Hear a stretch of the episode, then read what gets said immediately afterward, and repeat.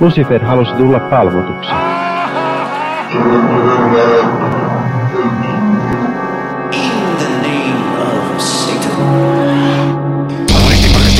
Hyvääpä, hyvääpä, hyvääpä, hyvääpä iltaa. Tämä on Sunnuntai-satanisti podcast. Ja tämähän on tämä podcast modernista, ateistisesta, toisen aallon empaattisuuteen ja inhimillisyyteen ja, ja muutenkin sekulaarisiin arvoin, arvoihin perustuvasta satanisti, satanismista.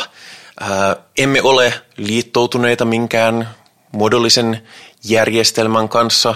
Puhumme täällä omina itsenäimme ja muutenkin kannatamme ja harjoitamme vapaata ajattelua, niin vaarallista kuin se onkin. Ja tänään meillä on aiheena niinkin kontroversiaali aihe kuin satanismi ja vanhemmuus. Mutta ennen kuin menemme siihen, niin kerrotaan, keitä täällä on paikalla. Meitä on muun muassa Henri. Hyvää iltaa.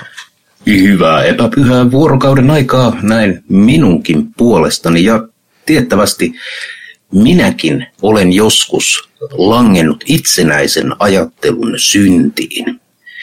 Ja silloin kun sitä teen, toimin myös äh, organisaattorina Perkeleen temppelissä. Minä en tätä anna ihan heti anteeksi tätä, ää, tätä syntiä, mutta koska olemme satanisti, emme välitä synneistä tai anteeksiannosta. Paikalla on myöskin erityisenä ää, vierailija puhujana nimenomaan vanhempana paikalla Buudomi. Iltaa vaan täältäkin. Haluatko... Vanhemmuutta täällä edustamassa. No niin, haluatko tota, jotenkin muutenkin itseäsi tässä pohjustaa tai edustaa vai oletko vain ihan itse?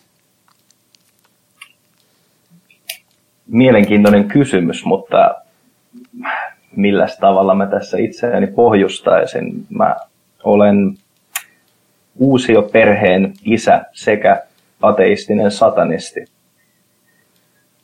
Näistä asioista ilmeisesti käymme keskustelua. No näistä asioistahan me käymme keskustelua ja ää, täytyy tunnustaa, että satanistipiireissä tämmöinen isällinen rooli ei ole mikään status quo.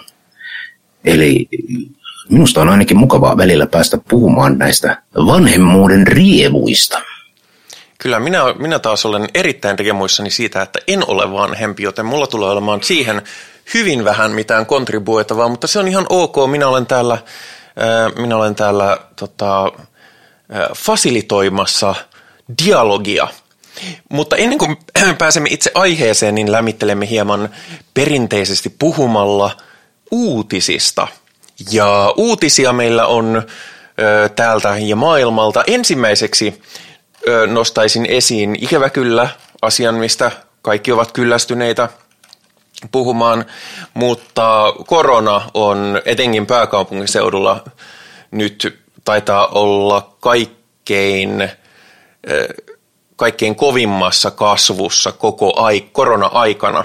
Ja tähän liittyy varmaan moninaiset syyt. Noilla muunnoksilla voi olla asian kanssa tekemistä, mutta myös tietysti veikkaan, että vielä enemmän sillä, että ihmiset alkaa itseäni mukaan lukien olemaan vähän kyllästyneitä tähän hiljaiselämiseen, mutta nyt ei todellakaan ole aikaa vielä luovuttaa.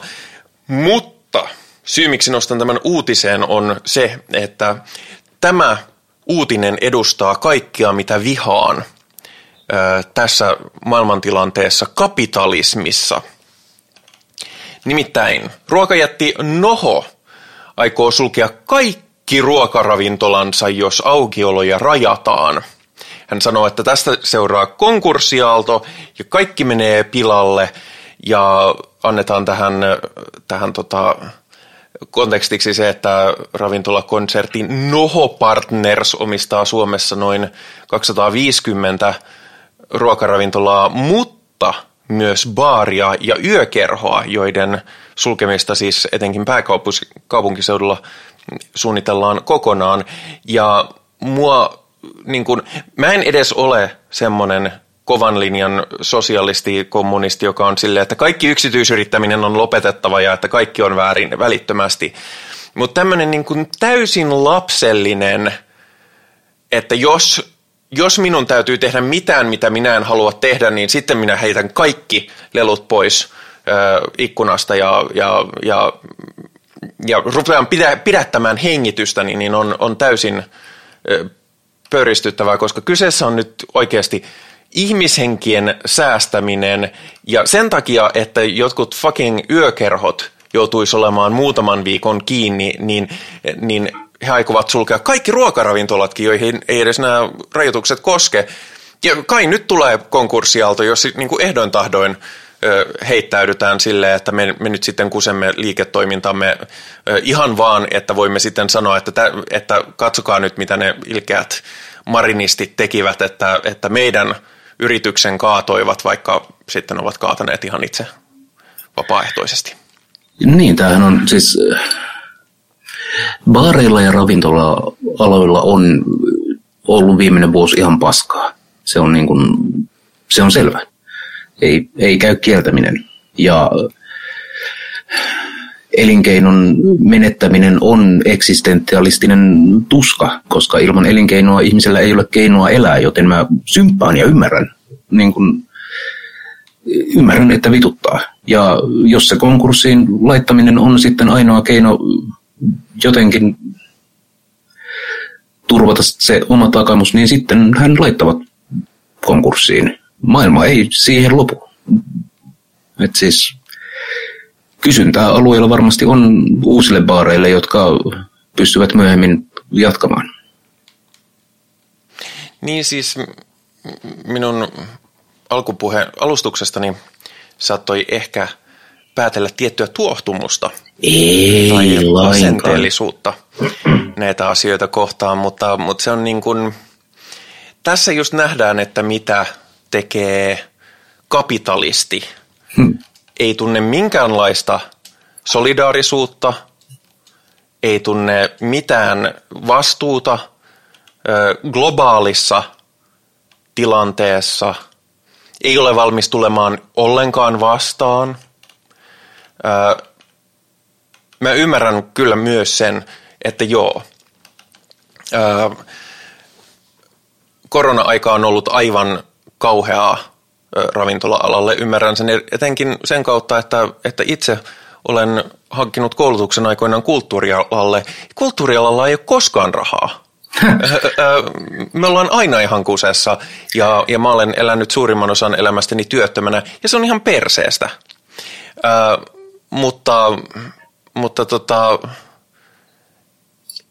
en mä ole sen takia heittänyt, heittänyt niin kuin leluja rattaasta ja, ja itkuparkunut. Mä olen tehnyt minkä olen voinut ja tällä hetkellä uudelleen kouluttaudun toiselle alalle ja, ja välillä on seisonut seisonut vartijana Kelassa ja välillä tehnyt vaikka mitä, niin se on niin kuin, että mikä saa tämän, mua ärsyttää kuinka niin kuin tämä korona-aika on tuonut kaikki pahat ennakkokäsitykseni kapitalisteista niin kuin, mm-hmm. tuonut esiin täysin. Ja siis, okei, mä nostin nyt tämän nohon, niin kuin, koska se nyt oli uutisissa, mutta, mutta tämä, tämä minun palopuheeni nyt liittyy laajemminkin ää, tällaisiin voittoa tavoitteleviin ruikuttajiin, jotka, jotka voisivat tehdä asioiden eteen jotain ja voisivat varmasti esimerkiksi innovoida jotain uudenlaisia palveluita, joilla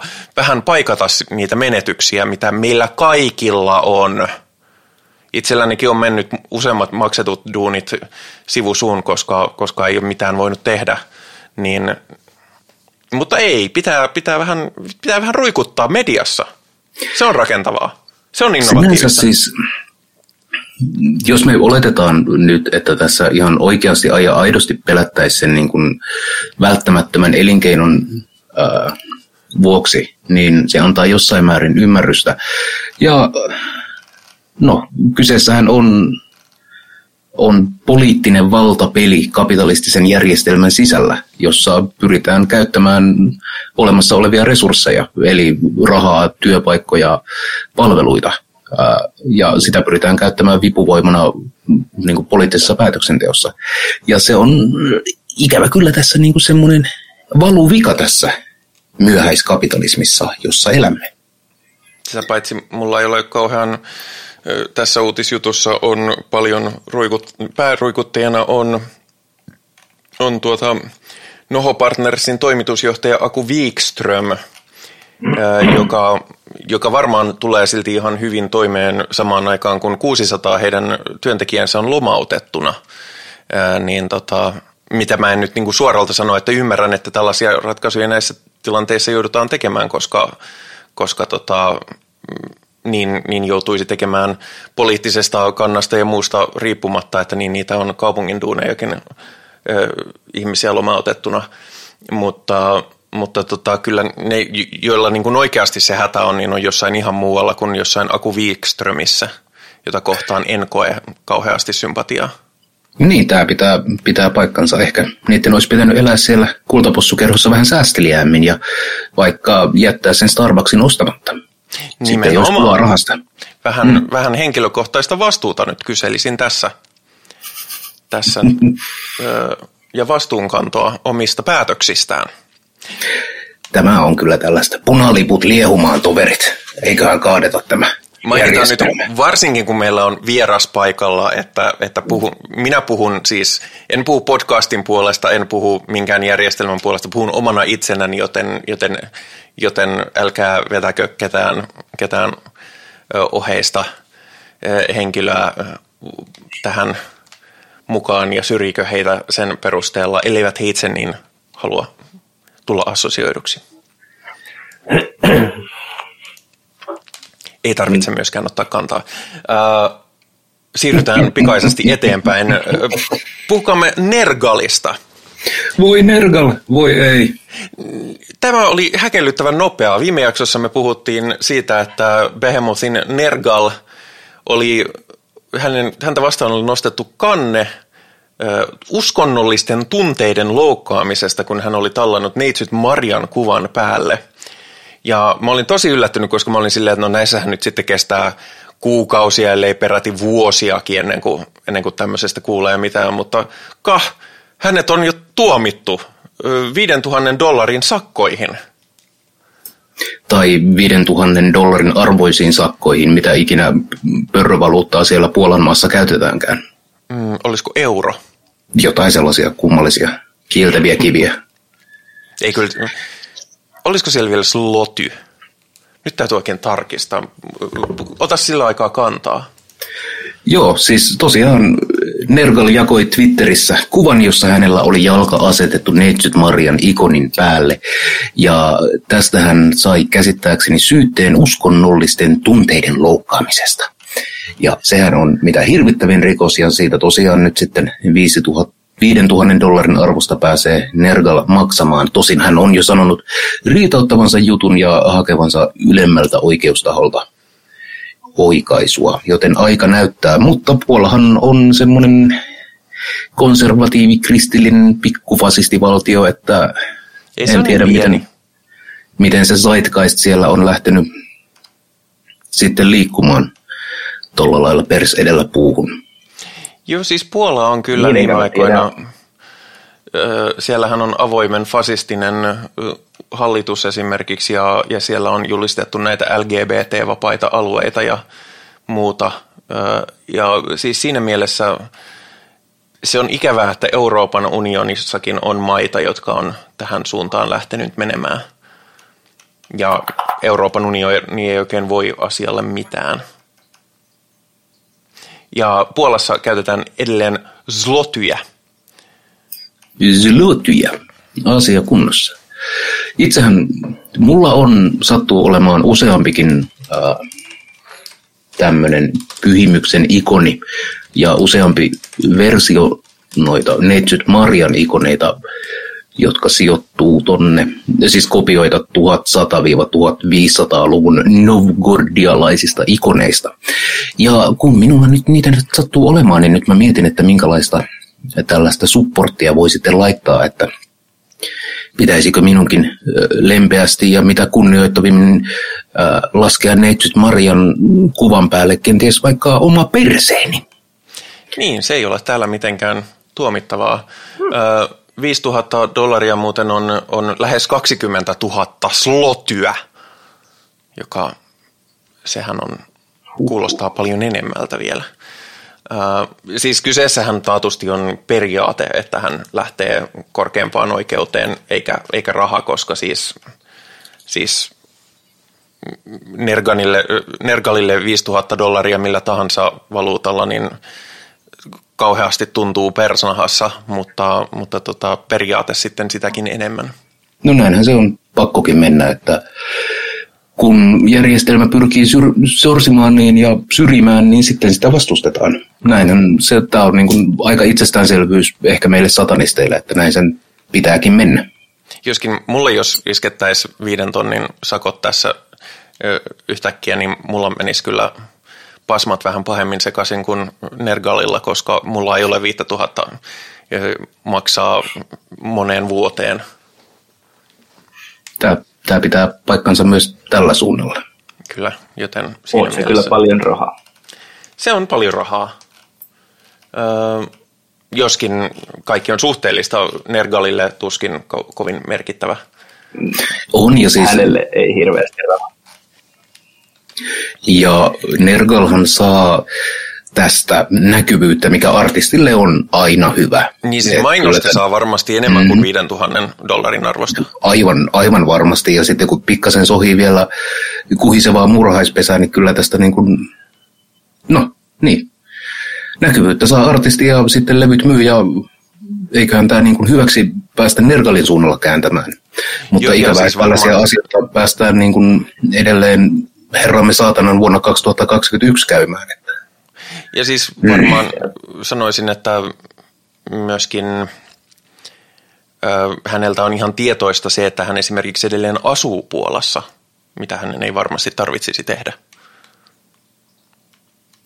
Niin, ja tietosta on varmasti myös tämä jatkuva provosointi, koska tietää, että tästä saattaa tulla juttua. Näinpä. Ja Oikein hyvä. Siis tämä on, Nergal on tällä hetkellä nyt niin kuin, hän satanoi oikein. Minä annan sinne ulkoista valo- validaatiota täältä Suomesta, koska se on hänelle varmasti hyvin tärkeää. Etenkin kun sellainen kertoo tällaisessa podcastissa, jota hän eittämättä Kyllä. kuuntelee. Jatkuvasti. Kyllä. Eten, etenkin nyt, kun Buudomi on vieraana, hän on silleen, että oh, nyt. Tietenkin. Minua hän on odottanut koko ajan. No, vähintäänkin. Että Nergalille tota, vaan terveisiä. Mun on niin otettava kantaa tuohon nää, mitenkäs se nyt meni se rikosnimike, uskonnollisten tunteiden loukkaaminen vai? Kyllä. Mitenkä sä sanoitte? Niin tota, mun mielestä se koko rikosnimike on ihan absurdi. Niin, uskonnollisten tunteiden loukkaaminen. Onko meillä Suomessa mitään tällaista vastaavaa? Meillä on uskon rauhan rikkominen ilmeisesti, mutta onko jotain tällaista uskonnollisten tunteiden loukkaamista, miten niitä uskonnollisia tunteita loukataan, miten ne tunteet ovat uskonnollisia. Viimeiset mun mielestä on tuosta, olisiko 60-70-luvulta Suomessa, milloin on, on tällaista jumalanpilkkalakia sovellettu. Nyt saatan olla väärässä, kun tämä tulee ulkomuistista, mutta siellä oli tosiaan tämä Sikamessias teos, joka sai, sai tuomion Jumalan pilkasta ja joka nykyään tunnustetaan suomalaiseksi taiteen merkiteokseksi. Mutta mm. Käytännössä meillä ei ole, mutta teoriassa meidän lainsäädännössä edelleen kummittelee sellaiset tietyt sanavälinnät, jotka vaan odottaa sitä, että joku lakiasiantuntija ne keksii itselleen valjastaa. Joo, mä katson justiinsa, että että kyllä, siis tu, yksi tunnetuimpia lienee Hannu Salaman romaani Juhannustanssit, jotka mäkin muistin ne oli 64, mutta, mutta tota, Sika Messias, jota mä en itse asiassa en ole kuullut tästä aikaisemmin, se oli vuonna 69. Sika Messias oli siis taide, siis maalaus. Jossa, jossa on porsas nostettuna ristille ja no, Sika Messias. No, sepä, sepä kam, kammottavaa. Mutta joo, se on edelleen, edelleen on ö, Suomen laissa. Ja tätä ei sovelleta, mutta tästähän ollaan keskusteltu, että kenties tämä jotenkin, siis uskon rauhahan sinänsä on ihan, sekin on vähän hassu, mutta se on ihan miten sitä tutkitaan. Ja mä en ole, en, en ole lukenut Finlexistä, että miten se menee, menee tota, uskon rauha sinänsä on musta toisaalta ihan kannatettava ajatus, etenkin kun meillä on natseja, jotka, jotka heittää polttopulloja synagogiin ihan vaan sen takia, koska, koska mm. heidän pieniä tunteitaan on lougattu. En tiedä sitten, oliko uskonnollisia tunteita vai mitä. Mutta... Joo, ja toi on, toi on ihan totta, että siis uskon harjoittamisen rauha on semmoinen asia, joka on pakko sivistyneessä yhteiskunnassa olla, koska koska me halutaan, että ihmiset voi harjoittaa rauhassa omaa juttuaan, mitä ikinä se juttu on. Jos ei nyt ketään vahingoita ja jos se nyt on hupsua Jumalan palvomista, niin go nuts. Mutta go nuts. en halua, että kukaan tulee sinne niin kuin kesken Jumalan palvelusta, palvelusta verta roiskimaan tai jotain. Niin, ja siis uskon harjoittamisen rauhaan kuuluu, sen piiriin kuuluu sitten myöskin satanismi. Todellakin. Kyllä, tämä on semmoinen kaksiteräinen miekka, jolla kannattaa survoa. Kyllä, koska, koska siis varmasti on, on evankelisia tahoja, jotka, jotka soisivat, että, että me, emme, me emme näin vapaasti asioita tekisi. Ähm, Suomessakin muuten Jumalan pilkasta on joskus seurannut kuoleman rangaistus. No, mutta, tietenkin. Onhan se nyt hirvittävää. Tuossa on takana uskomus, että Jumala saattaa rankaista koko kansakuntaa yhden syntisen tähden, mikä on erityisesti vanhassa testamentissa nähtävillä. Ja sitten apokalyptisissa kirjoituksissa, että Jahve vaan tulee ja pistää meidät kaikki lihamyllyyn, jos joku täällä lähtee sooloilemaan. Siltä Tois... uskomuspohjalta ihan niin kuin no, ymmärrettävä. Jos, jos palvoo Jahvea, niin eikö sitten vaan totea, että jahas, näin tämä sitten on? Ei maha mitään. Niin, niin. Niin sitä luulisi, mutta kukaan ei välttämättä halua, että niin kun, tulee Jumalan viha ja sitten kaikki vaan lahdataan. Vaikka kuinka olisi lahtaajan puolella. Kyllä. Mutta mitä tulee rahaan, niin, niin mainitaan nyt vielä hieman tällaisena, kun olemme aina välillä vihjailleet, että että tietynlaiset uskonnolliset piirit ja natsit. Nyt tulee niin kuin täyslaidallinen natsiutta tähän heti, heti kärkeen, koska meidän varsinaisessa aiheessa ei varmasti ole, joten, joten, joten kiintiö täyteen nyt heti. Öö, Jenkeissä on sekä evankelistoja että natseja, mutta he ovat nyt laitteet, laittaneet hynttyt yhteen ihan, ihan finanssillisesti. Nimittäin Monet näistä, jotka osallistuivat tähän senaattirakennuksen valtaukseen, ovat The Proud Boys äärioikeistojärjestön edustajia, ja niistä monet kun nyt on pidätetty, niin heillä tulee olemaan aikamoiset kustannukset heidän lakitekniseen puolustukseen. Ja mikäpä tässä sitten auttaa, kun pistetään tietysti Amerikalla tyylisesti tällaiset joukkorahoituskampanjat pystyyn, mutta mitkään mainstream crowdfunding-järjestelmät tietenkään ei heitä, heitä ota vastaan, joten he ovat nyt pistäneet hynttyyt yhteen Give, Send, Go palvelun kautta, joka, joka on omien sanojensa mukaan kristitty joukkorahoitussivusto ja jonka, jonka on perustanut ö, joku suhteellisen tunnettu kristillinen henkilö, ää, niin he ovat sanoneet, että mehän järjestetään teille totta kai puolustus, ää, ja että kaikki mitä me teemme on erittäin Jeesus-sentristä. joten ilmeisesti myös natsien puolustaminen on sitä. Ää, Kiitos ja... Jeesus. Kiitos Jeesus, että jaksat puolustaa natseja. Näinpä. Itse en jaksaisi puolustaa natseja. Hyvä, että joku sen tekee.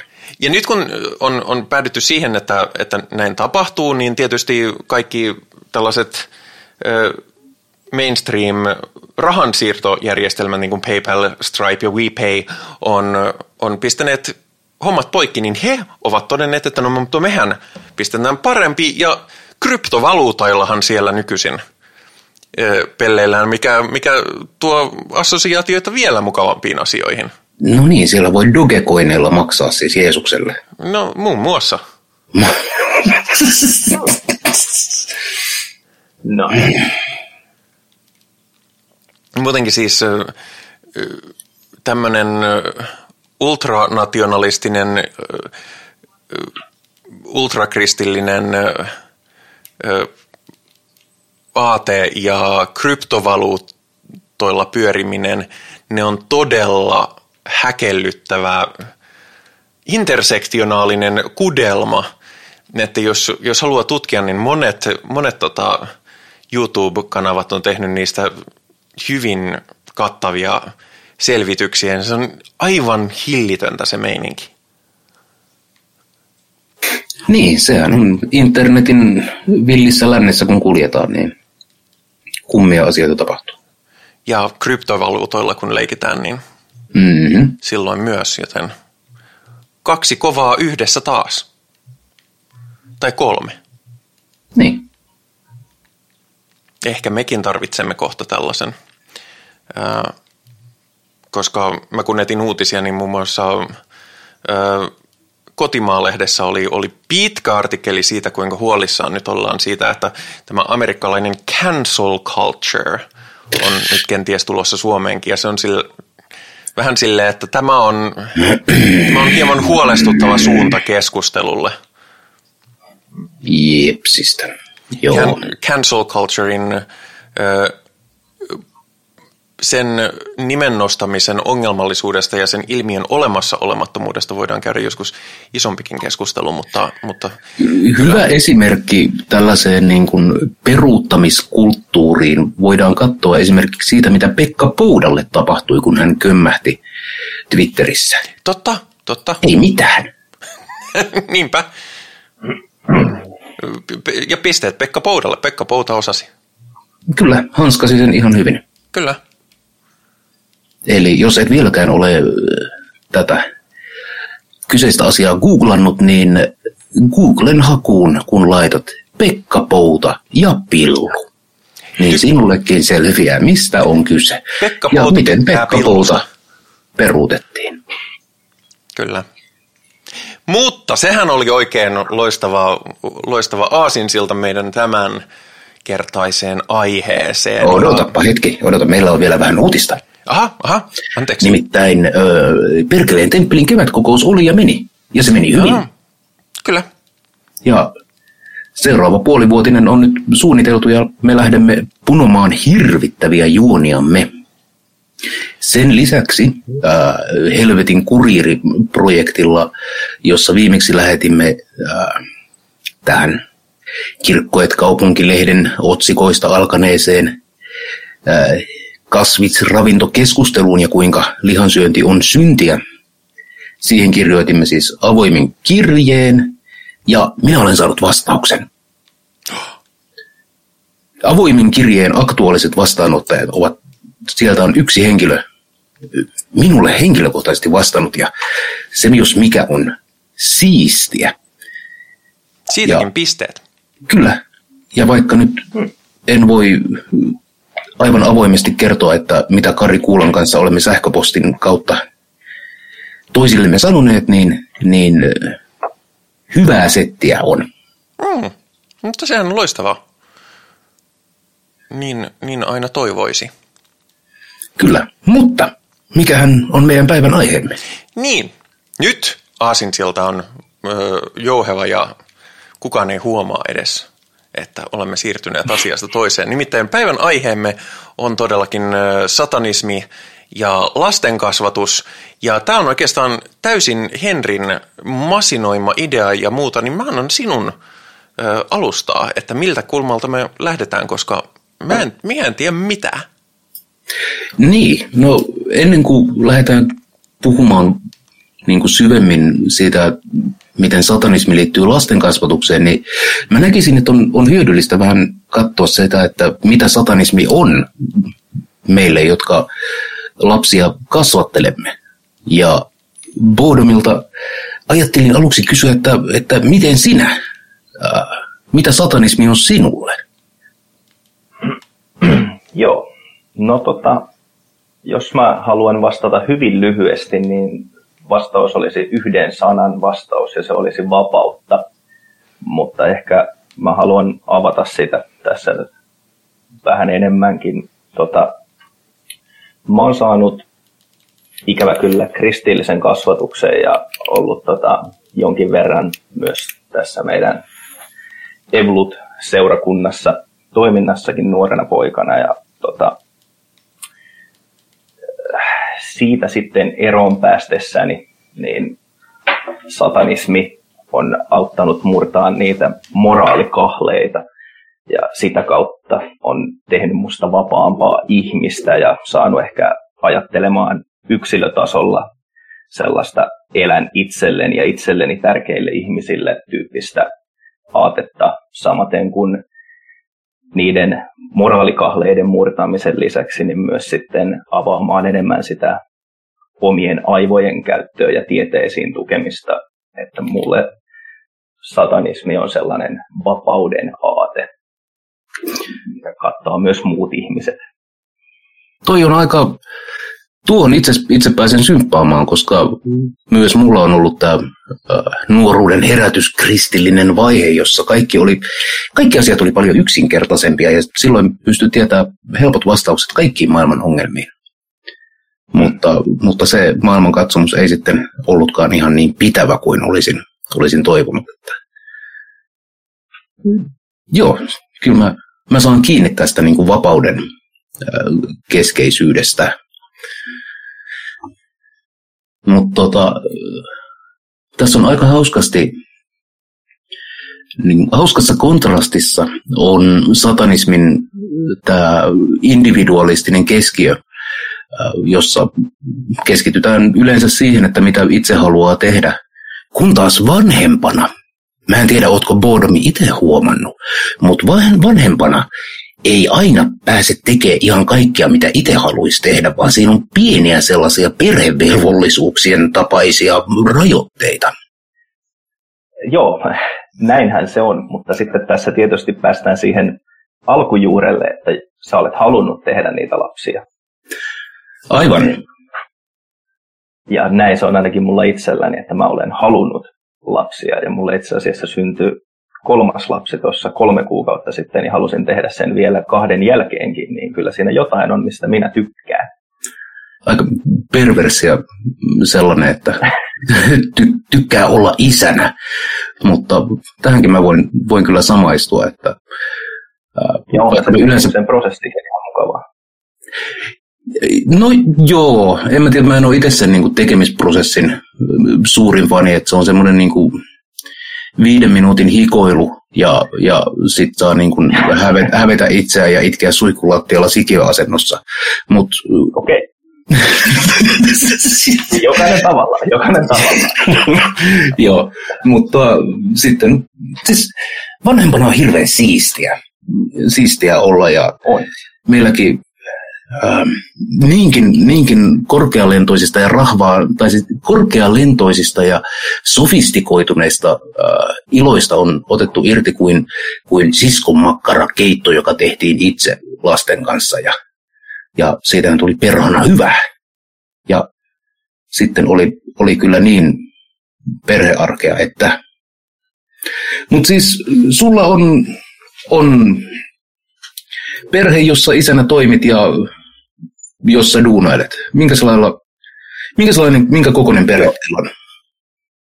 Joo, eli tota, meillä on tällainen viiden ihmisen perhe. Tämä ei ole nyt ihan tällainen perussuomalainen ydinperhe. Vähän nyt huono sanavalinta toi perussuomalainen.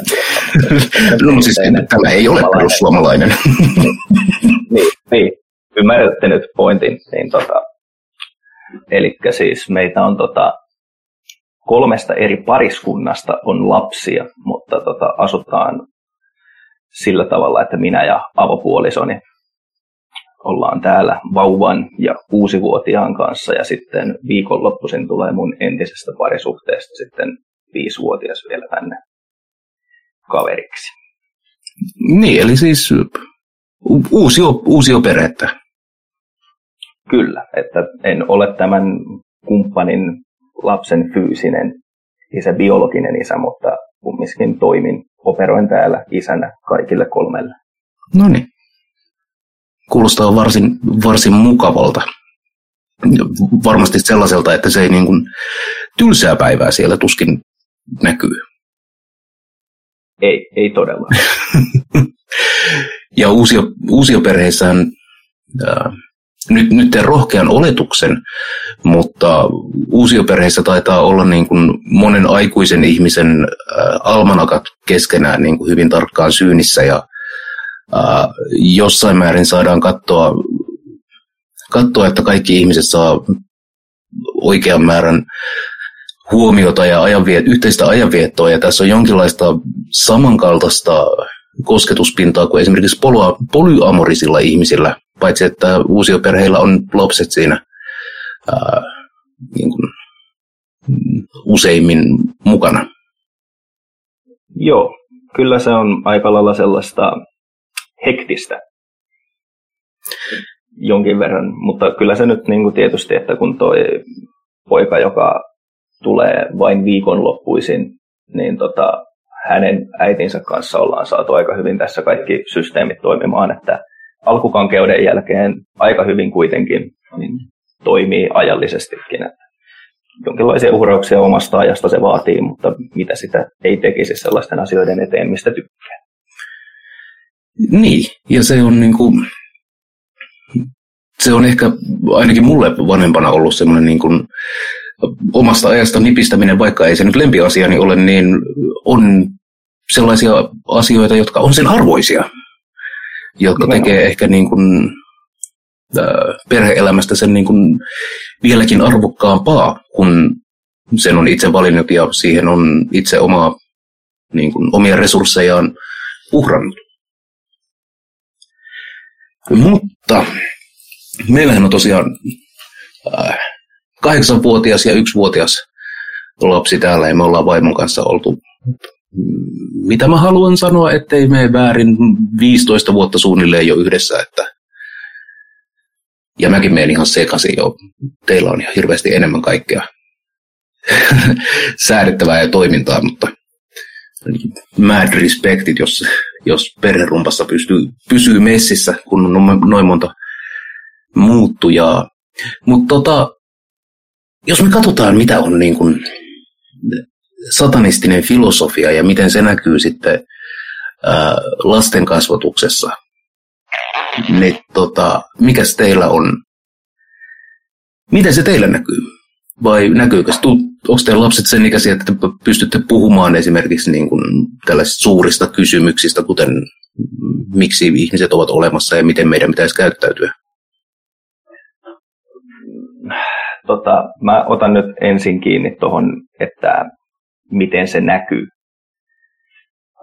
Tota, mä mietin sitä, kun sä pyysit mua puhumaan tähän podcastiin, että mitenkä se näkyy. Ja mä ajattelin ensin, että se ei näy, koska se on mulle sellainen henkilökohtainen aate, mitä esimerkiksi mun avopuoliso ei jaa mun kanssa.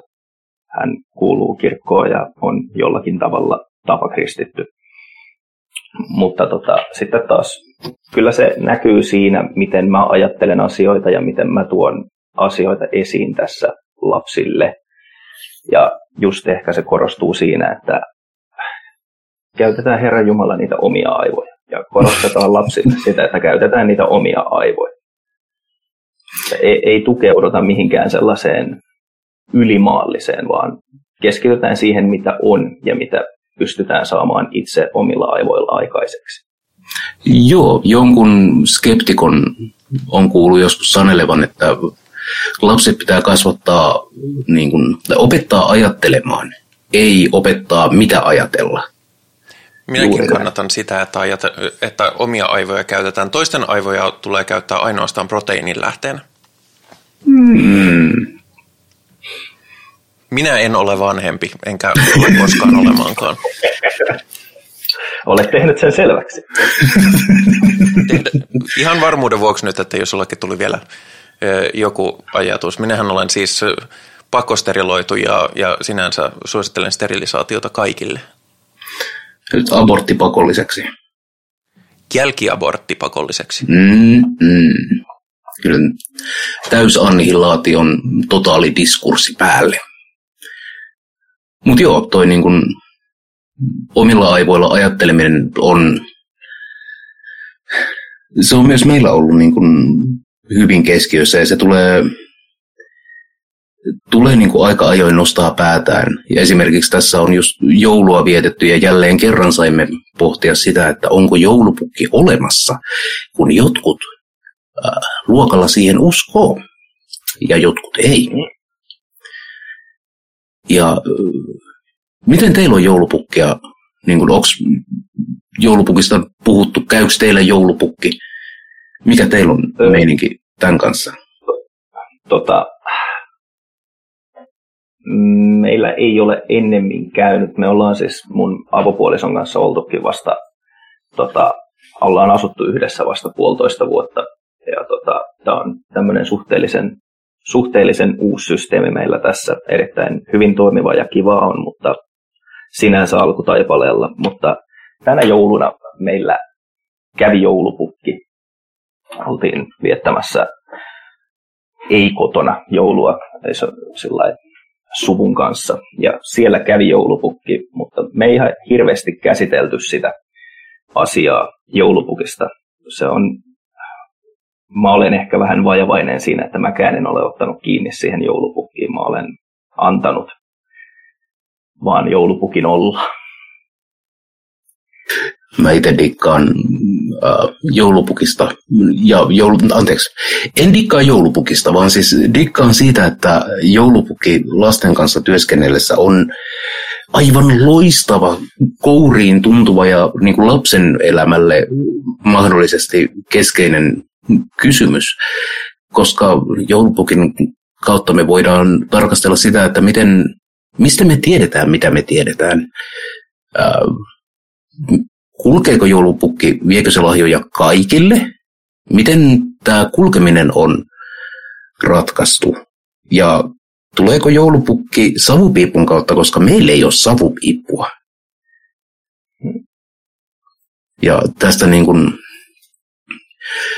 jos, jos tykkää niin kuin alakouluikäisten lasten kanssa äh, pohdiskella joulupukkia, niin tota, suosittelen koska se on aivan loistava keino tutkia epistemologiaa ja sitä, että pysähdytään miettimään. Ei niinkään niin kuin väittelemään, että onpas eipäs olemassa, vaan se, että esitetään eri ajatuksia. Se on hirveän kiva. Mun, meidän lapset on ehkä vielä sen verran pieniä, koska he ei edes kyseenalaistanut sitä, kun joulupukki ajoi Volvolla pihaan. Volkswagen setä tulee. No niin. niin. Ehkä, ehkä ensi vuonna tai sitä seuraavana päästään käsittelemään näitä asioita. Ja on niin kuin sun kanssa samaa mieltä, että siinä päästään itse asiassa aika suurtenkin kysymysten äärelle sitten, kun lähdetään keskustelemaan sitten joulupukista juurikin esimerkiksi tasa-arvokysymyksistä ja erilaisten ylimaallisten asioiden olemassaolosta. Ja... Mm-hmm. Kaikki kysymykset, mitä me esitetään joulupukista, voidaan kysyä myös Jumalasta. Ää, tai siis, no ei nyt Jumala harvoin sanota, että tulee, tulee savupiipusta, mutta mut siis, äh, niin, mitä Jumalasta voidaan tietää ja miten me tiedetään se, mitä me väitään tietävämme Jumalasta. Niin se aivan sama prosessi, se kulkee samalla raiteilla kuin, niin kuin ajatusprosessi ää, joulupukista ja sen kyseenalaistamisesta. Mm. Ja ehkä mä oon vaan militantti ateisti, mutta mua hirveästi houkuttaisi sellainen ajatus, että ihmiset ei usko perusteettomiin hölynpölyihin. Joo. Mä itse asiassa olin heittämässä sulle nyt tässä kysymyksen, että oletko sä antanut sun lasten lapsen uskoa joulupukkiin? Meillä ei koskaan, meidän perheessä ei ää, joulupukki ei ole koskaan käynyt. Ää, ja siihen no, osittain vaikuttaa te, se, että no, mä en halua välttämättä valehdella mun lapsille ja uskotella sellaista, että kyllä se on, koska sitten se on omanlaisensa kriisi jossain vaiheessa oivaltaa, että joulupukkia nyt ei sitten oikeasti olekaan olemassa. Ja sit mä, mä en halua olla se kusipäämulkku, joka on huijannut lastaan. Kyllä. Mutta toisaalta siinä on myös se, että ne joululahjat on kuule minun, minun rahoillani ostettu. Niitä perkele, kukaan joulupukki ole tänne ilmaiseksi tunnut, kuule isä on tässä työtä tehnyt näiden lahjojen eteen. Joo. Mutta ei ole, ei ole joulupukkia, mutta me ollaan keskusteltu paljon aiheesta ja me, no meidän perheessä aika paljon käydään tällaista niin kuin, keskustelua kulttuurista ja uskomuksista lähinnä sen takia, että ne kiinnostaa mua ja sitten mä tuon niitä aiheita pöytään ja, ja no, muut perheenjäsenet ehkä sietävät sitä mun osaltani. Mutta joo, miten sitten, meillä on tämä niin kun, kriittinen ajattelu on, on asia, joka niin kuuluu, kuuluu satanismiin, mutta mutta näkyykö, se sit, näkyykö teillä satanismi tai sun satanismi mitenkään erityisesti ulospäin? Onko sulla otsaan tatuoitu Hail Satan ja, ja nahkainen pentagrammi bondakesetti seinällä? Ja... Ei, mä oon kyllä ulkoisesti todella tylsän näköinen. Näytät ihan ihmiseltä. Joo, mä olen tällainen ihan perus kollari, teepaita, kaveri, joka vaan kulkee ja menee ihan normaaleissa vetimissä. Mulla ei taida olla minkäänlaisia symboleita missään paitsi kirjoissa. Ei taida olla kyllä minkään... No se, mitä se täällä kotona nyt näkyy, niin on tietysti jonkinlaista kirjallisuutta välillä pöydillä, mutta ei tota, ei se musta kyllä ulospäin näe. Mä olen toki tatuoitu, mutta tatuoinnit ei käsittele millään tavalla satanismia. Mm, ja tatuoinnit on niin... Symboliikaltaan. Joo, ja tatuoinnit on, ne ei ole enää sitä niin kuin, ää, sitä oitua. 20 vuotta sitten. Niin, just näin. Et nykyään lastentarhaopettajilla on, on tatuointeja esillä ja se on niin kuin ihan normijuttu. Ja, Joo, kyllä. Mikä on hyvä niin. E- erittäin, erittäin hyvä. Mulla on myös muutama, muutama pieni tatuointi ja ne tota, äh, joo, ihan, ihan kiva, että jokainen vastaan tuli ja ei kadulla pysäytä ja halua tietää, mitä nämä merkitsee. joo, ymmärrän. Hmm. Mutta miten sitten, jos me lähdetään, otetaan tämmöinen niin hypoteettinen ajatus, jos me lähdetään kasvattamaan lapsia ää, niin kuin satanististen ihanteiden mukaan, niin me painotetaan tätä kriittistä ajattelua. Mitä muuta? Sulla oli, sä mainitsit arvoista jotain. Onko sulla jotain sellaisia arvoja, joita sä haluat välittää lapsille? Ja mitä ne on? No, kyllä se on niin kuin tällainen yleinen tasa-arvon ymmärrys lapsille.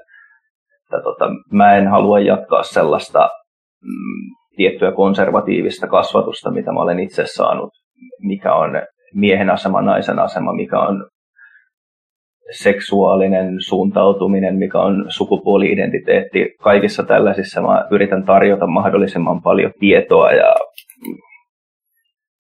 tukea niiden asioiden ymmärrykseen sitä mukaan, mitä lasten ymmärrys on niin valmis vastaanottamaan sitä.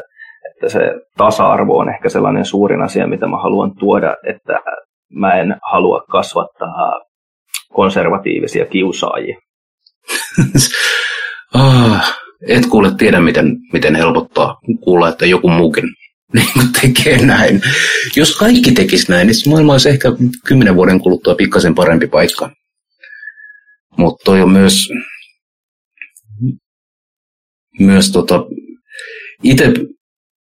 itse haluaa vanhempana niin kun, opettaa sellaisia asioita, mitä mulle ei niin kuin, lapsena opetettu. Et mä sain oppia kotona, että kotona tällaisen niin kuin, rasistisen kielenkäytön ja, ja ihmisten niin kuin, ääneen mollaamisen, jos niillä oli kummallisia elämäntapoja, vaikka värjätyt hiukset, niin siitähän sopi sitten vittuilla avoimesti kaiken aikaa, puhumattakaan siitä, että olisi vaikka maahanmuuttaja. Niin tota, nää, tällaista mentaliteettia mä en välitä niin kuin, en halua opettaa lapsille, koska se on, sen kanssa on itse joutunut tekemään niin kuin, aktuaalista työtä ja, ja niin kuin, uudelleen opettelemaan sellaista tiettyä sisäistä dialogia, että jokainen ää, erivärinen ihminen ei ole niin kuin, mielessä ensimmäisenä ää, karkea rodullinen stereotypia, vaan että siellä on ihan, ihan, ihan oikeita ihmisiä, niin kuin, jotka vaan näyttää erilaisilta. Ja mä tarraudun jotenkin tosi tiukkaan fiilaan tota, mitä sä sanoit siitä, että sitä vaan koittaa tuoda mahdollisimman paljon tietoa ja auttaa siinä niin asioiden ymmärtämisessä. Et... Joo, ja siis se ainakin mulla itsellä niin se koskee ihan kaikkea, ei pelkästään muita ihmisiä, vaan lapsia itseensäkin, että on ok tykätä ihan mistä haluaa. Ihan nyt puhutaan vaikka harrastuksista tai TV-ohjelmista tai pukeutumisesta, että yrittää tuoda mahdollisimman paljon sellaisia asioita, mitä koitetaan. Käydään pyöräilemässä, toinen lapsi tykkää ja toinen ei, se on ihan fine. Toisen ei tarvitse tykätä. Sä saat heittää sen polkupyöräsmettikköön ja huutaa sille, että se on huono pyörä. Ja toinen saa ajaa sillä polkupyörällä viisi kilometriä ja fiilata sitä ja olla ihan täysillä siinä. Mulla olisi ihan ok, vaikka toinen lapsi tykkäisi leikkiä menninkäistä metsässä ja toinen haluaisi keinua, että se niin kuin ihan tässä, nämä nyt oli huonot esimerkit, mutta siis ihan niin kuin, ihan niin kuin kaikessa, kaikessa siinä toiminnassa tarjota mahdollisimman paljon mahdollisuuksia, että jokainen löytää sen oman juttuunsa. Joo, ja se on jossain määrin kurjaa on ollut huomata, että, että no, tässä taloudessa meillä nyt ei ole välttämättä varaa lähteä kokeilemaan ratsastusharrastusta tai jotain muuta niin kuin ihan törkeä vitun kallista ää, hommaa jokaiselle lapselle. Mutta se mitä voidaan, niin sitä tehdään ja kokeillaan ja on, ollaan käyty balettia testaamassa, ei ollut kivaa, kuvaamataito on kivaa, sitä ollaan tehty ja nyt koulujen alettua ollaan lähdetty tutkimaan, että minkälaisista kirjoista me tykätään. Ja hmm just se niin kuin rohkaiseminen, että niin kuin asioita voi kokeilla. Ja se on ihan okei niin kuin olla tykkäämättä. Ja tämä niin ruoan laitossa tämä tulee ehkä ää, parhaiten tai konkreettisin meidän perheessä mm, esimerkille, että maistellaan vähän kaikkea. Ää, jos se on liian epäilyttävää, niin ei ole pakko edes maistaa esimerkiksi mustekalaa, jos se nyt vaan on kummaa. Mutta tota, kaikkea rohkaistaan maistamaan ja kaikesta ei ole pakko tykkää. Mutta välillä sieltä löytyy jotain herkkupaloja, mitä ei olisi, mitkä olisi menneet ohi, jos, jos ei oltaisi kokeiltu. Joo, just tota mä tarkoitan sillä, että niin kun yrittää tarjota omien resurssiensa mukaan niin paljon erilaisia asioita, että lapsi pystyy löytämään niitä asioita, mistä hän tykkää mahdollisimman varhaisessa vaiheessa. Mm. Ja sitten tässä on niin itse myös huomannut ää, niin kuin vanhempana joutunut itse työstää omia sellaisia niin kuin äidinmaidosta imettyjä asenteita, että voiko isä osallistua esimerkiksi barbeilla leikkimiseen. Ää, oli sellainen kysymys, mitä, mitä mä jouduin käymään läpi, kun ää, ensimmäisen lapsen kanssa barbileikit tuli aikaiseksi ja tai siis ajankohtaiseksi. Ja jumalauta, mä olen tosi hyvä leikkiä barbeilla. Hmm. Ainakin omasta mielestäni. Tytön mielestä mun supersankari jutut oli välillä vähän kummallisia, mutta vittu parhaani teidän.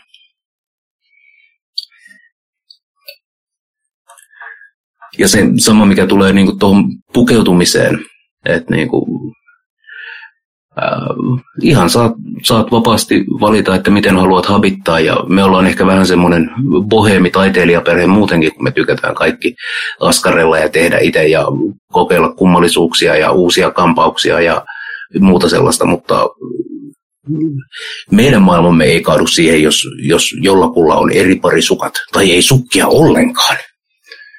Täällä saa olla niinkin, äh, niinkin tämmöinen individuaali. se voi olla ikävää. Se on, pakkasella se on ikävää, kyllä. Mutta tota... Mutta sekään ei selviä, jos ei sitä koita, että se on ikävää. Niin, niin niinpä, niinpä. Mutta tässä mulla on niinku, tätä kai se, tätä kai se on niin kuin satanistina vanhempien kasvatus, että vanhempien kasvatus, ei, lasten kasvatus, vanhemmuus on, on about tätä niin kuin uteliaisuuteen rohkaisemista ja asioiden selvittämistä, itsenäistä ajattelua ja sen erilaisuuden niin kuin hyväksyminen ja ehkä erilaisuudesta jopa iloitseminen. Kulttuureja on erilaisia. Ää, ja ihmisiä on erinäköisiä ja eri mittaisia ja näin. Ja mä en tiedä, voiko tällaisella asenteella ihan kauheasti mennä vikaan. Ainoa kritiikki, mikä mulle tulee mieleen, että, että onko tämä nyt tällainen moraalityhjiö ja kaikki su- kukat saa kukkia. Että eikö, onko teillä täysin vapaa kasvatus? Ja no, en mä tiedä, onko teillä täysin vapaa kasvatus vai onko teillä jotain rajoja? No tietysti väkivaltaan, väkivallassa on rajat. Ei, ei minkäänlaista väkivaltaa, ei, ei pienintäkään. Että siitä on varsinkin noiden viisi- ja kuusi-vuotiaan kanssa jouduttu käymään keskustelua, että kun toiseen menee hermot leikissä tai toinen ei anna sulle sitä lelua, minkä sä haluat, niin sä et vaan yksinkertaisesti voi vetää sitä turpaan. Ai ei teilläkään vai? Vaikka kuinka kovasti tekisi mieli. Ja, tota, siihen, siihen, on, siihen on jouduttu puuttumaan ja kyllä se nyt aika nopeasti sitten ohi menikin, että siinä oli sellainen vaihe, mikä varmasti tulee kaikilla lapsilla jossakin kehityksen vaiheessa, että Joo. tunteet kuohuu ja uhmaikää ja tällaista, että siihen sitten vaan tietysti puututaan ja keskustellaan sitä asiasta, että ethän sinäkään tykkäisi, jos tämä toinen sinua löysi ja mieti miltä se tuntuu ja ajattele niillä omilla aivoillasi, niin se väkivalta nyt on tietysti sellainen, missä on, on selkeät rajat. Hmm. Toikin on niinku, toi on, meillä alkaa olla ajankohtaista ää, uudelleen käsitellä väkivaltaa, koska me ollaan myös niin kuin nollatoleranssi sellaista tavaroiden heittelyä ja, ja toisen ihmisen mätkimistä kohtaan. Ja se nyt ei ole koskaan ollut ongelma. Mutta mä olen ymmärtänyt, että nuoreksi naiseksi kasvamisessa on sellaisia aspekteja, joissa itsepuolustustaidoista saattaa olla hyötyä. Joten nyt mä en oikein tiedä, että mitenköhän mä lähden tätä nyt niin kuin omassa lapsen kasvatuksessa sillä, että tiedätkö, kun ollaan sanottu, että ketään ei saa lyödä. No, sit on semmoinen keissi, että välillä ihmisiä vaan pitää vetää turpaan, ettei itse saa turpaan. Ja jos jollain on fiksua neuvoa siihen, että miten tämmöinen keskustelu käydään, niin mulle saa kyllä laittaa viestiä ja kommenttia, että miten, miten, miten vitussa selitetään, että että, että itsepuolustus niin. on oikein jees. Niin, miten tehdään ero tarpeettoman väkivallan ja itsepuolustuksen välille lapsen kanssa, niin se, se voi olla mielenkiintoinen. En ole itse joutunut vielä käymään sitä keskustelua. Tosiaan lapset olivat sen verran pieniä, mutta varmasti tulee jossain vaiheessa sekin eteen, että siihen täytyy ottaa kiinni. En ole valmistautunut kyllä tätä podcastia varten käymään tätä kysymystä läpi, niin ei ole antaa tästä, ei ole antaa tästä hyllyltä vastausta tähän ja Ai itse. se on helpompaa, mutta Tämä oli koko mun suunnitelma, että sä nyt ratkaiset kaikki mut ongelmat tässä. Niin. Mulla on ehdotus. Kyllä, koska... No. Finlandsissa on ilmaistu hyvin selvästi ö, ö, hätävarjelun liioittelun nämä perusteet. Kannattaa lukea Finlexiä. Mitä, mitä laki? Finlexi kahdeksanvuotiaalla. Ei, se on, hän on kevyttä luettavaa siitä vaan niin kuin iltalukemiseksi. Mutta siis mitä, mitä sanoo Finlexi? Mitä on, missä menee se niin kuin ihmisen oikeus puolustaa itseään? Se on hyvin monitulkintainen, ikävä kyllä. Finlex sanoo, että sen pitää olla minimaalista ja tilanteeseen suhteutettua ja hätävarjelun, oikeus hätävarjeluun loppuu välittömästi, kun uhka on mennyt ohi ja sehän nyt sitten on, onkin mielenkiintoinen kysymys, että no milloin se uhka sitten onkaan oikeasti ohi. Oh, okei. Okay. Mm. Mutta te olette keskustelleet mielenkiintoisiakin asioita ja olen, olen kuunnellut... Ihan snadisti tuommoinen condescending. Te olette ei, tässä kiinnostuneet, te olette keskustelleet, no joitain ihan kivojakin aiheita. Ei, siis, no niin. ei ollut tarkoitus, tarkoitan, että siis keskustelu on ollut mielenkiintoinen, mutta, mutta rikkoakseni hieman ajattelin, että minä kuitenkin sanon jotain. No sano. Ensinnäkin tota, tarkennetaan nyt silleen, että mä en, mä en, mä en halua kenellekään jälkiaborttia, itse asiassa haluan ihmisille vain hyvää. Uh, mutta olen uh, Human Voluntary Extinction Movementin ystävä, eli, eli vapaaehtoisen uh, sukupuuttoon kuolemisen uh, ystävä. Ja tämä on siis liike, jossa toivotaan, että kaikilla olisi mahdollisimman mukava elämä, mutta, mutta sitten lakkaisimme olemasta – Tähän on monia, monia syitä ja minä ajattelinkin, että te kun olette lisääntyjiä, niin minä hieman haastan. Uut, sä, hieman, sä petaat tämän jo todella herkullisesti. Min, minä, hieman, minä hieman provosoin. Mm. Ja mä alustan tämän sen takia, että, että tota, ää, jos esitän provokatiivisen kysymyksen, en kohdista eh, sitä teihin henkilökohtaisesti, koska myös kannatan jokaisen ihmisen vapautta eh, tehdä ruumillaan mitä tahansa, muun muassa lisääntymistä. Mutta esitän silti kysymyksiä. Ö, ensimmäinen kysymykseni on, mitä mieltä olette väitteestä, että lasten tekeminen on itsekäintä, mitä ihminen voi tehdä? Onhan se. Olisi varmaan kamalaa, kamalaa jos ei saisi olla itsekäs.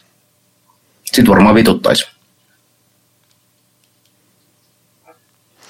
Hmm.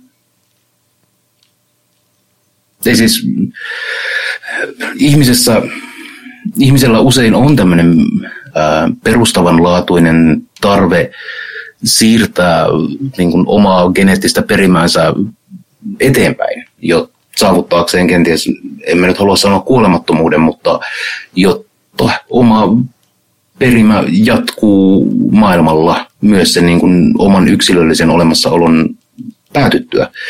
Ja se on, se on itsekästä näiltä osin. Ja se on ihan okei.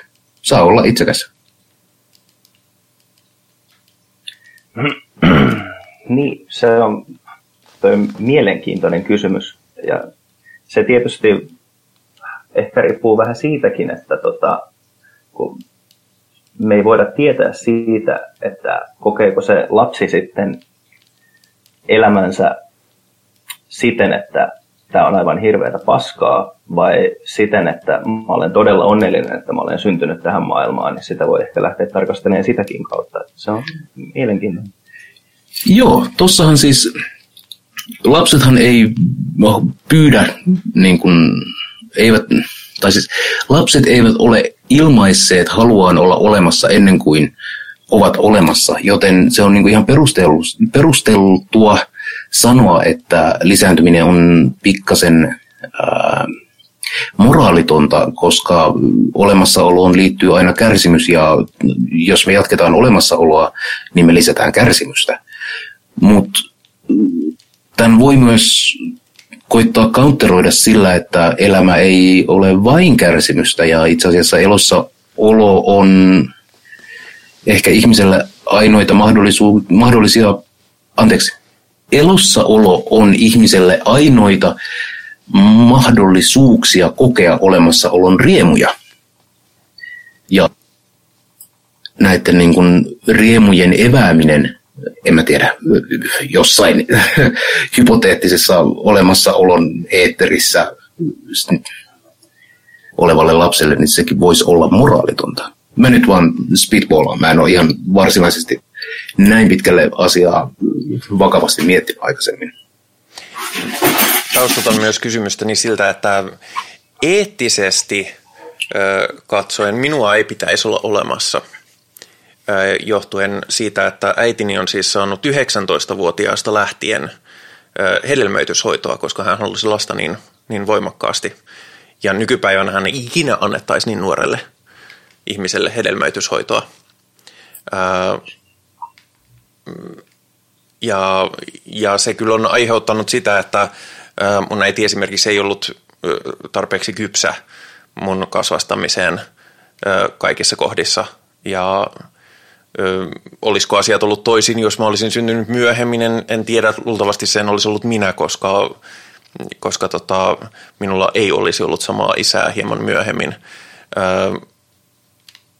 mutta ja itse mä suhtaudun tavallaan, kun on tämä teini-ikäinen itkuparku, että en mä pyytänyt syntyä, joka usein vielä niin kuin väännetään sellaiseksi aika väheksyväksi, tai väheksyvästi, että onpa epäkypsää kypsää touhua. Mä olen edelleen, vaikka mä en ole mitenkään todellakaan aktiivisesti itse tuhoinen, päinvastoin mulla on nykyisin varmaan parempi mielenterveys kuin koskaan, mutta mulla on edelleen vahvasti sellainen, että no en minä pyytänyt syntyä ja on muuten ihan helvetin perseestä olla elossa. Kyllä tämä, tämä pitää paikkansa ja, ja nämä on sellaisia teemoja, joita, joita itse käyn viikoittain terapeutin kanssa läpi. Mutta elämässä on se hyvä puoli, jos mitään muuta ei löydä, että jos on paskaa, niin se on, se on vapaaehtoista. Mikään mahtimaailmassahan ei voi pakottaa meitä elämään, eikä tässä elämässä mikään muu ole pakollista kuin köyhän kuolla. Et siis sinänsä, jos ei nämä murot maistu, niin aina on mahdollisuus opt out ja päättää oma olemassaolonsa. Ja siinä on, tämä kuulostaa nyt ehkä pikkasen makaberilta, että että älä huoli, jos vituttaa, voit aina tappaa itsesi. Mutta tota, mulle se on ollut aina semmoinen lohdullinen mielikuva, koska elämässä on epämukavia asioita, joskus ne tuntuu ylitsepääsemättömiltä, mutta toisaalta, äh, onko mikään nyt lopulta, onko mikään niin vakavaa, koska äh. Se on, se on sinänsä totta, koska vähän aikaa täällä vaan loppujen lopuksi eletään. Mä provostoin vielä vähän lisää, sitten pääsette taas miellyttävimpien kysymysten ääreen. Mehän eletään nyt maailman aikaa, jolloin sanotaan, että asiat eivät ole suorastaan menossa hy- hyvään suuntaan. Ja te olette molemmat vielä aika tuoreiden keskeneräisten ihmisten – vanhempia, niin, niin tota, huolettaako teitä se, että millaisen kataklysmin keskellä lapsenne joutuu kasvamaan? Ja aiheuttaako se eettistä ongelmaa tai moraalista ongelmaa? Huu, mä hyppään tähän saman tien kärkeen. Boredomi täytä, täytä vaan, jos multa jää jotain oivaltamatta. Mutta siis olemassaolo, inhimillinen olemassaolo on aina ollut, ollut hankalaa. Ää, ja mä väittäisin, että me eletään tällä hetkellä maailman parasta aikaa olla ihminen toistaiseksi, koska kuinka monta vuotta menneisyyteen olisin mieluummin halunnut syntyä ää, ennen kuin naiset sai äänioikeuden. Ää, ennen kuin meillä oli teollistumisen myötä tuomat niin kuin varallisuusmäärät, ei, ennen kirjapainon keksimistä, fuck no. Mä en halua kuolla mihinkään mustaan surmaan. Et siis meillä on nykyään, lääketiede on niin massiivisen edellä viimeisen niin kuin parinkymmenen vuoden aikana ottanut harppauksia, puhumattakaan siitä, että me aletaan ta- jälleen kerran ihmiskuntana valloittamaan avaruutta ja tämä on niin kuin toistaiseksi innostavinta ja mahtavinta aikaa olla ihmisenä elossa.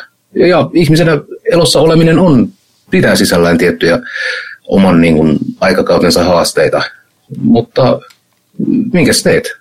Ei kukaan sanonut, että on helppo homma. Joo.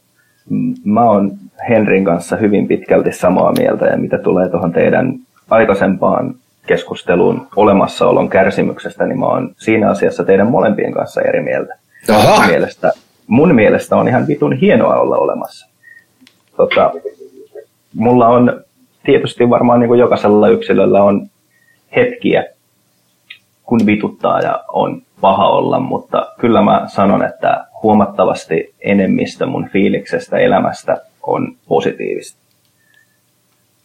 Että kyllä mä, niin kun, mä tykkään tosi kovasti olla olemassa ja mä tykkään ihan hirveästi, että muutkin ihmiset on olemassa. Olisi yksinäistä olla yksin olemassa. Mm, mä en tiedä, mä en, en, en kyllä voi samaistua tällaisia ajatuksia ja tuntemuksia. Minäkään. Ei, ei teidän tarvitsekaan. Mä, se, se teille suotakoon, mutta tota, siis niin kuin halusin vaan tuoda tähän nyt erilaisen näkökulman tähän asiaan, että mä itse, tota, vaikka kaikenlaista ikävää on myös minunkin vajaan 30 vuoden elämisen aikana tapahtunut, niin kyllä suurin osa elämästä on positiivista ja tällä hetkellä elän kyllä elämäni positiivisinta aikaa avopuolisoni ja lapsieni kanssa. No hitto. Mä en tiedä, voidaanko me Bodomi enää ikinä pyytää sua mihinkään, kun tässähän tulee tämmöinen hyvä ja positiivinen pöhinä päälle. Niin, mä oon kyllä vitun ärsyttävä, mä tiedän. Oh, niin, miten, Tietysti- miten voi tietysti tällaista tässä- niin kuin sietää? Tietysti mä voin tälleen niin kuin täysin hypoteettisena vastavetona olla, että ehkäpä lapsesi on, on sitten taas täysin toista mieltä elon ihanuudesta. Se nyt on täysin metafyysistä Joo. ja en, en, en ole laittamassa kenenkään suuhun sanoja. Itseäni mä vaan mietin, että jos mulle edes niin kuin lisääntyminen olisi biologisesti mahdollista, niin mä en uskaltaisi ottaa sitä riskiä. Joo, ja mä ymmärrän ton pointin, ja mähän vähän niin kuin sivusinkin tota jo aiemmin, kun mä sanoin, että kun sitä ei voi ikinä tietää, että miten tämä tuleva ihminen sitten kokee elämänsä. Mutta no, I'm a high roller. Mä, tota, mä otin sen riskin ja ainakin toistaiseksi näyttää hyvältä. Katsotaan sitten murrasiassa. Toi onkin muuten, muuten jännä. Uh, meilläkään ei nimittäin murrosikävaihe ole vielä tullut vastaan. Ja murrosiessähän pitää, pitää lähteä kapinoimaan kaikkea sitä uh, vastaan, mitä vanhemmat edustaa. Ja jos tässä nyt vanhemmat edustaa sellaista niin maailmaa syleilevää empatiaa ja, ja ihmisten erilaisuuden hyväksymistä, niin mitä jos meidän lapsista kasvaa natseja? Oletko sitä miettinyt? Öö, olen. Ja tota, no ihan nyt ensimmäiseksi mä pidän sitä hyvin epätodennäköisenä ja mä yritän mahdollisimman paljon tehdä selväksi elämästä asioita ja ympäristöstä ja muista ihmisistä tuoda informaatio mun jälkikasvulle, että näin ei koskaan pääsisi käymään.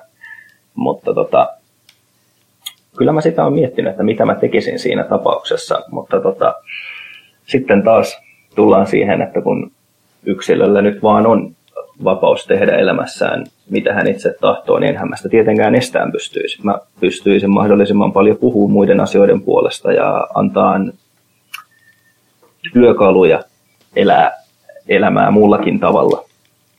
Mutta kyllä se vaan niin on, että ei sitä pystyisi estämään, jos jotenkin tämmöinen radikalisoituminen tapahtuisi. Mutta kyllä mä pidän sitä todella, todella, todella epätodennäköisen.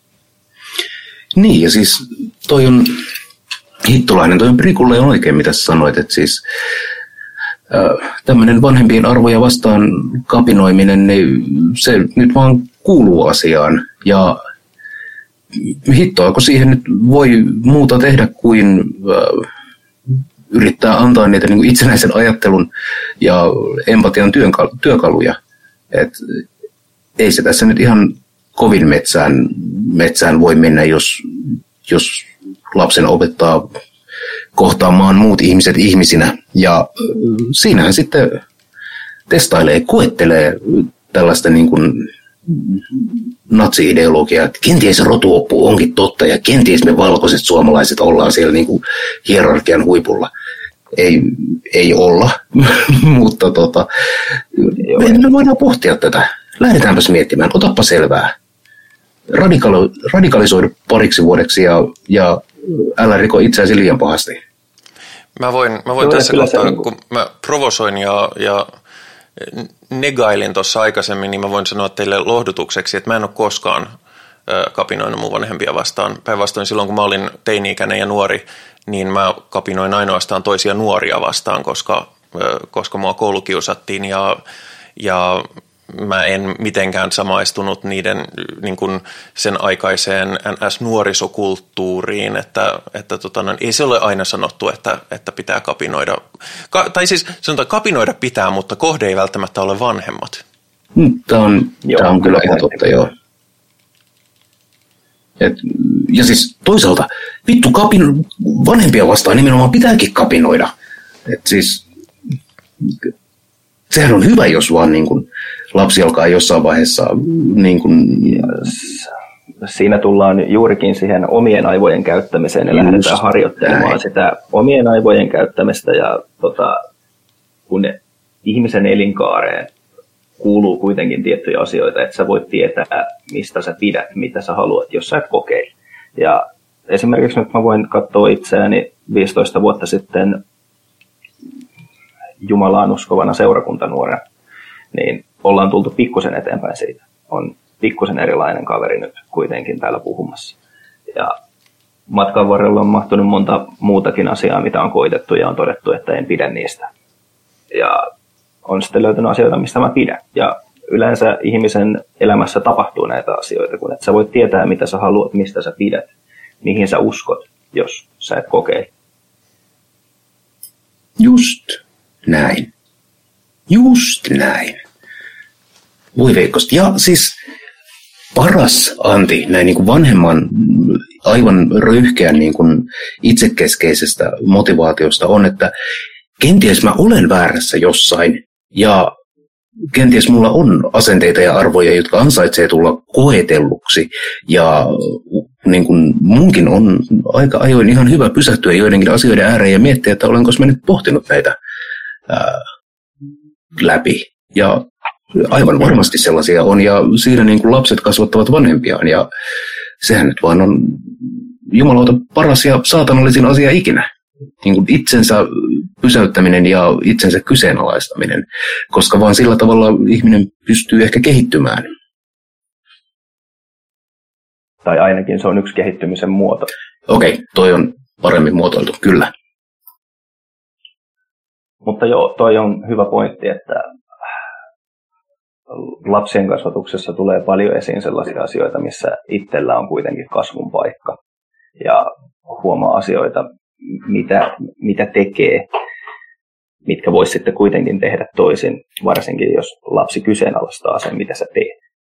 Yksi, mikä on ollut mulle tai niin kuin opettelemisen paikka, on nimenomaan muista uskonnoista puhuminen, koska mä en koe kovin suurta lämpöä kristinuskoa kohtaan. Ja vaikka monet satanistit sanoo, että ne ei ole antikristillisiä, vaan ne on postkristillisiä, niin vittu, minä olen antikristillinen satanisti ja minä olen misoteisti. Ja vittu vihaan Jumalan kuvatusta. Mutta mä en välttämättä halua myöskään tätä vihaa laittaa niin kuin eteenpäin omille lapsilleni. Ja Bodomi, säkin oot kun nostit tuon aikaisemman niin kuin ongelmallisen äh, uskovaisen kristityn nuorisoelämän, niin miten teillä puhutaan eri uskonnoista?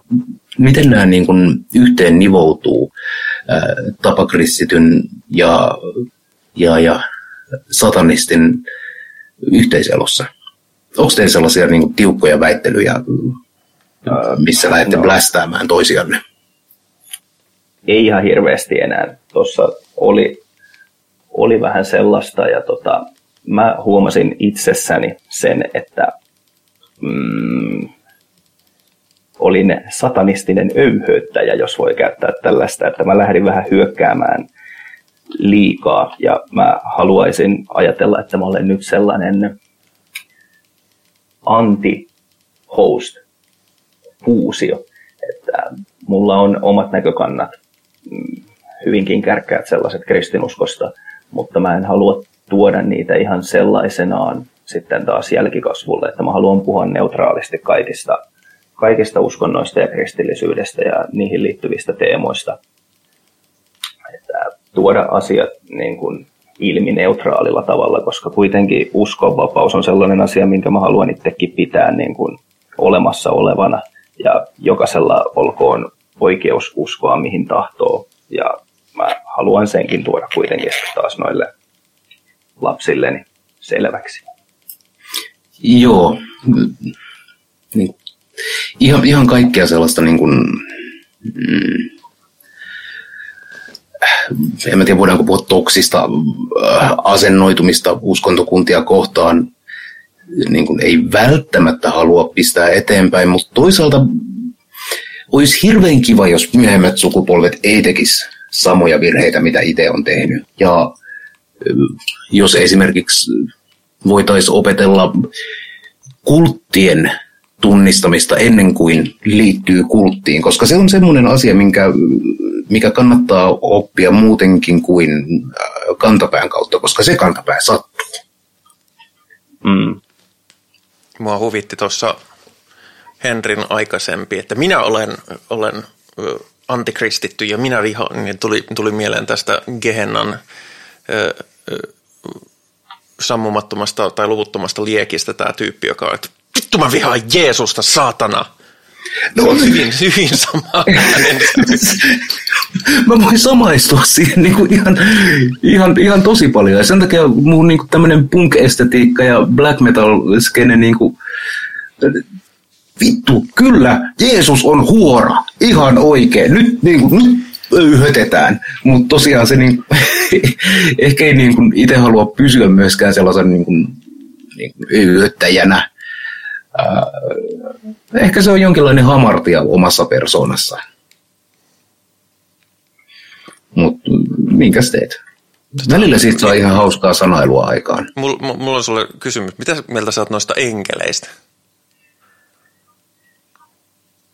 Joo, enkeleistä. ei mennä siihen. Se oli se oli, se oli ju, vitsi, joka ei aukeaa, jos ei ole nähnyt sitä leffaa, joten ehkä en jatka sillä linjalla. Tämä on paras vitsi ikinä. Kyllä. Nauruin sisäisesti. Mä röyhtäsin. No niin, se varmaan tarkoittaa sitä, että me olemme hiljalleen saapumaan näiden bileiden päätöskohtaan ja, ja, ja niin. Päivän teemat on käsitelty. Mitäs muuta meillä lautasella vielä on? Mm, no itse tosiaan haluan vielä sanoa, että siis kuuntelin keskustelua oikeasti mielenkiinnolla, enkä sano tätä millään tavoin epärehellisesti tai, tai konden, kondensoivasti. Mikä se on suomeksi?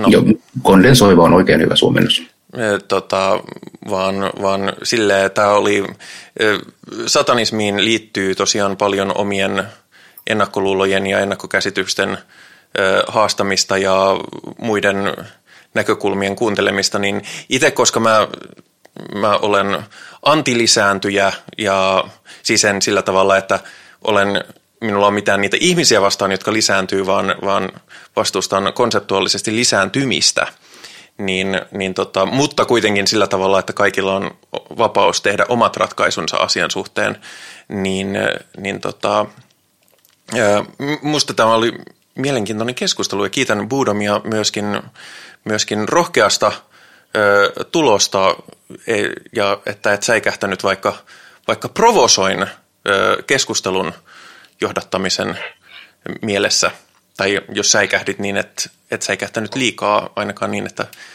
olisi täytynyt lähteä pois. En paennut kuitenkaan. Hienoa.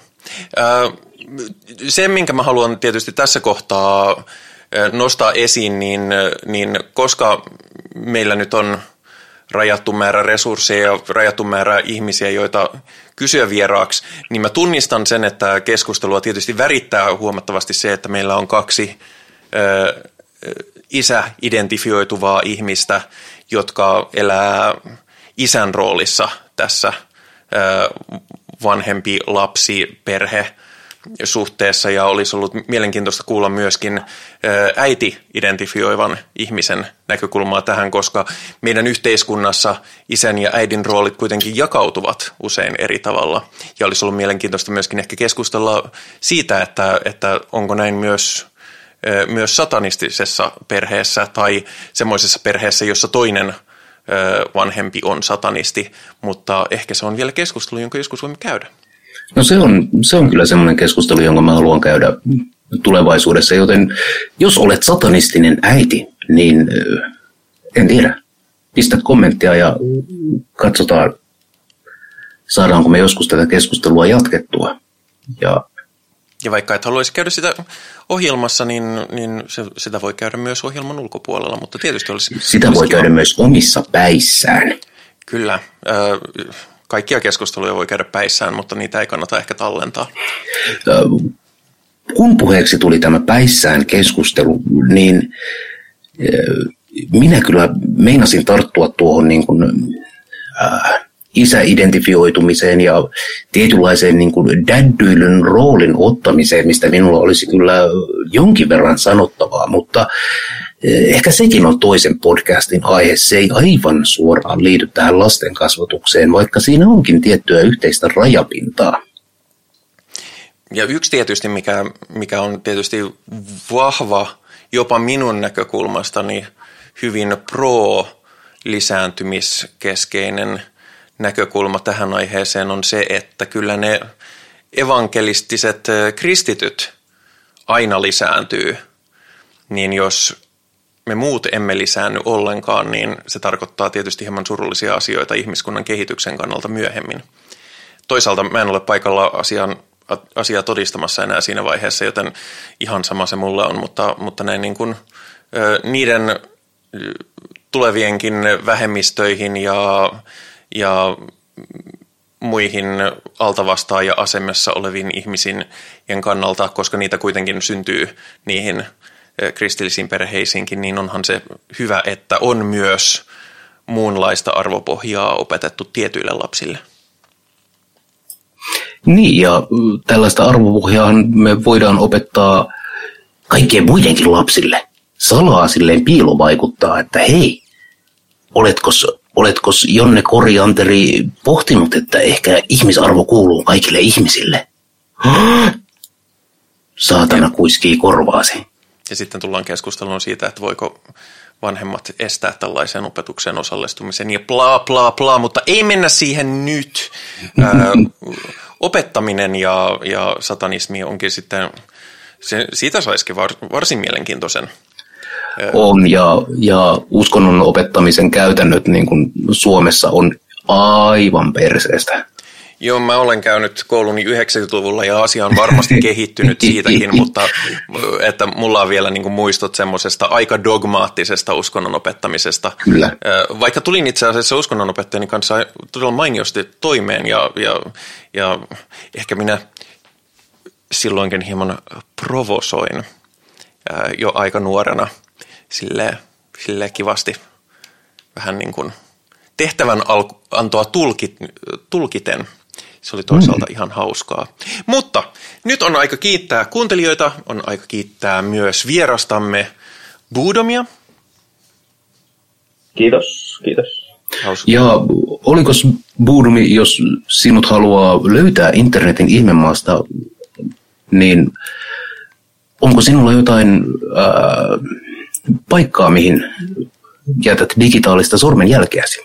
Nyt on nimittäin paras hetki pistää shoutouttia. Onko näin? No, tota, sellainen kuin satanistifaija.blogspot.com. Mm. Sieltä voi jotain löytää. Joo, toi on, antaa jonkinlaista kuvaa jo toi osoite, että minkälaista kontenttia siellä on. Kenties meidän sedeltävää keskustelua. Kyllä. Hmm. Satanisti Daddy on sitten eri, eri osoite, josta... Anteeksi, me tehtiin tämä vitsi jo. Bännätty, bännätty Pornhubista. Kyllä, kyllä. Öö, tällä viittasin siis siihen, että nykyään kaikki amatöörikontentti on bännätty öö, Pornhubista, mikä on, mikä on ongelmallista. Mutta sekin on eri podcastin keskustelu. Öö, ja kiitokset Henri. Oi, kiitoksia. Kiitoksia. Tämä oli, tämä oli hyvin mielenkiintoista, koska aihe, aihe on mielenkiintoinen ja asiasta hyvin vähän keskustellaan ja, ja aihe on sellainen, josta, joka ansaitsee tulla käsitellyksi. Ja en sano, että se on nyt, kaikki on käsitelty ja kaikki sanomisen arvoinen on kerralla sanottu, mutta ää, tämä on semmoinen aihe, joka on mulle ollut läheinen ja, ja, ja tässä on hyvin mielenkiintoista aina keskustella tästä. Joten minä haluan itse asiassa sanoa, että kiitos Pi, kun tämän mahdollistit. No hyvää päivää. mä olin niin yllättynyt, mä en osannut sanoa edes mitään fiksua. Kiitos, kiitos. Toisaalta tällä kertaa se oli, tämä oli hyvin vahvasti sinun aloitteestasi tehty siinä mielessä, että sä hankit meille vieraankin ja kaikkea, joten, joten mutta, mutta totta kai musta on itse asiassa erittäin hyvä, että me keskustellaan podcastissa myös aiheesta, jotka ei ole minulle niin läheisiä, koska, koska sitten tulisi hyvin minun näköiseni podcast ja se voisi olla jostakusta kiinnostavaa, mutta, mutta näin se on vielä paljon kiinnostavampaa, kun näkökulmia on useita. Mutta meidän ohjelmamme ja meidän näkökulmamme löytää muun muassa, sen löytää iTunesista, ei, Apple Podcasteista, se on se nykyään. Google Podcasteista, sitten meidät löytää peräti Spotifysta. Ja jos haluaa olla meihin yhteydessä, niin sen voi tekemällä vaikka niin. Me löydetään myös YouTubesta ja sinne voi kommentoida. Sinne, sinne on ehkä tähän asti ollut eniten kommentteja näin niin kuin Discordin ulkopuolella, äh, joskaan